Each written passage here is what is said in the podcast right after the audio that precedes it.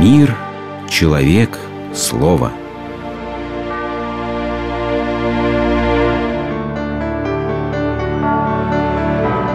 Религиозная энциклопедия. Нуждающиеся. В Евангелии от Иоанна есть таинственный эпизод. Выходя из храма вместе с учениками, Иисус увидел человека слепого от рождения. Апостолы, помня учение Моисея о болезни как наказании за грех, спросили учителя, «Равви, кто согрешил, он или родители его, что родился слепым?» «Не согрешил ни он, ни родители его», — ответил Спаситель. «Но это для того, чтобы на нем явились дела Божии». Известно, что дорожная авария или пожар, случившийся в соседнем доме, всегда привлекает множество зевак. Вероятно, вопрос, заданный учениками, происходил от того самого любопытства, которое и по сей день побуждает нас под видом участия приходить смотреть на несчастье ближнего. Но Христос не потакает этому любопытству. Он учит нас мыслить конструктивно – и при виде всякого нестроения в мире спрашивать не почему так случилось, а для чего это нужно. Ответ на такой вопрос не уводит нас к осуждению или к бесплодному сожалению. Он побуждает действовать. Если посмотреть на нуждающихся под таким углом и задуматься не почему, а зачем они существуют в мире – можно совершить одно маленькое, но очень важное открытие. Дело в том, что нуждающиеся выполняют особую функцию в божественном домостроительстве. Не будет преувеличением сказать, что они нужны нам не меньше, чем мы им. Для чего больному врач, понятно, но для чего врачу больной? Вопрос представляется странным. Между тем, любой настоящий врач, учитель или спасатель не найдет здесь ничего странного. Эти люди знают, что больные по-своему выручают врача, ученики – учителя, пострадавшие – спасателя. Известный христианский миссионер Владимир Филимонович Марцинковский, читая лекцию о смысле жизни, описывал следующий случай. В Париже некий богатый юноша, присыщенный жизнью, решил покончить с собой. Вечером, когда стемнело, он подошел к набережной Сены с намерением броситься в воду. Снимая с себя пиджак, он случайно опустил руку в карман и нащупал там кошелек. «На что мне теперь деньги?» – подумал самоубийца. «Надо бы отдать их какому-нибудь бедняку». Он пошел по улице, завернул в первый попавшийся двор и спустился в подвал. Его глазам открылась картина ужасной нужды. Бледные исхудалые дети копошились на грязном полу. Больная мать с изнуренным лицом лежала на кровати. Молодой человек отдал ей все свои деньги. Радость солнечным лучом осветила душный подвал. Помощь пришла. Будет хлеб, будут и дрова.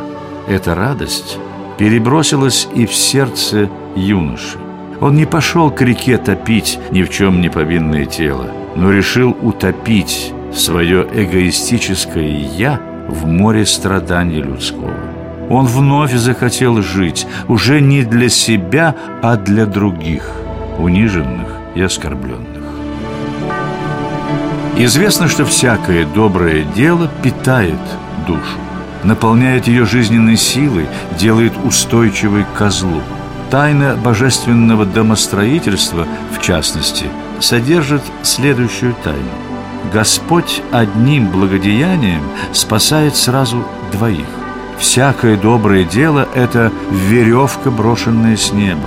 Одним концом Бог вытаскивает из смертной расщелины нуждающегося, другим – благодетеля.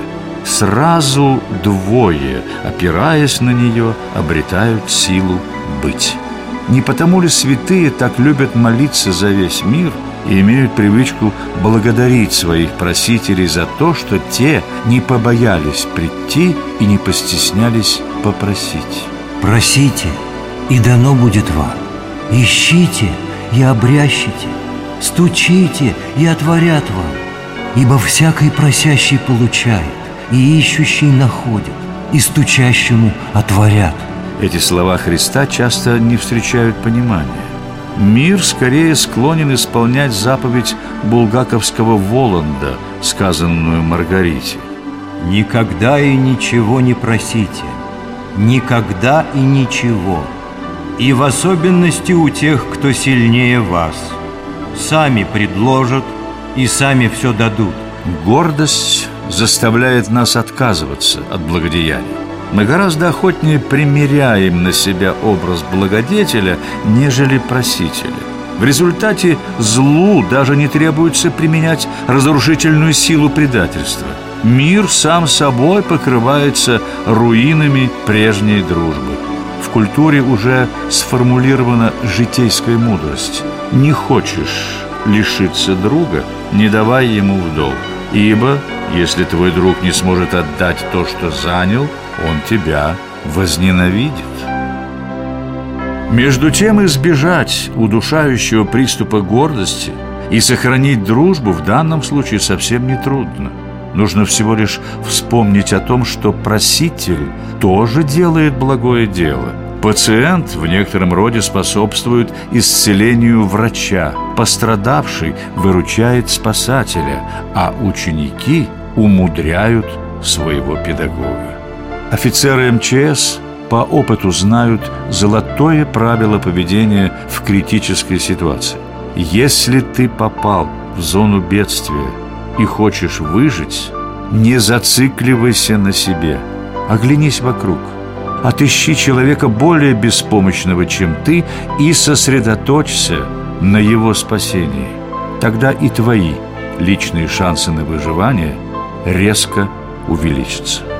Ситуацию учителя лучше всего передает известный анекдот о выступлении математички на родительском собрании. Ваши дети крайне бестолковы. Один раз объяснила теорему, не понимают. Второй раз объяснила, безрезультатно. Третий раз объяснила, уже и сама поняла, а они все никак. Здесь, как и в случае со спасателем, действует похожее правило – Лучший способ что-то понять – попытаться объяснить это другому, менее искушенному в науках человеку. Врач в стремлении помочь пациенту накапливает медицинские знания, которые когда-нибудь помогут и ему самому. Кроме того, каждый из них – учитель, спасатель и врач – может быть благодарен своим подопечным уже за то, что те своими нуждами сняли для него самый мучительный из вечных вопросов «Зачем я живу?». Всемогущий Бог, конечно, не нуждается в помощниках и мог бы творить свои великие дела в одиночку, но Он позволяет и нам участвовать в Его благодеяниях, участвовать ради нас самих. Вот почему Господь милосердный иногда посылает к нам тех нуждающихся, которые приходят к Нему. Вот почему Он дает нам власть помогать им. Как ты думаешь, Луцилий, зачем нужен человеку друг? Спрашивал своего ученика римский философ Сенека. Это как посмотреть, учитель. Эпикур, например, говорит – чтобы было кому ухаживать за тобой в болезни, помогать в оковах и в нужде. Нет, мой юный Луцилий, не для этого. Друг нужен для того, чтобы тебе самому было за кем ухаживать в болезни, кого вызволять из-под вражеской стражи. Для чего приобретаю я друга? Чтобы было за кого умереть, за кем пойти в изгнание, за чью жизнь бороться и отдать жизнь. Пусть мудрому никто, кроме него самого, не нужен. Он все-таки желает иметь друга, хотя бы ради деятельной дружбы, чтобы не оставалась праздной столь великая добродетель. Вы слушали программу «Религиозная энциклопедия» из цикла «Мир, человек, слово».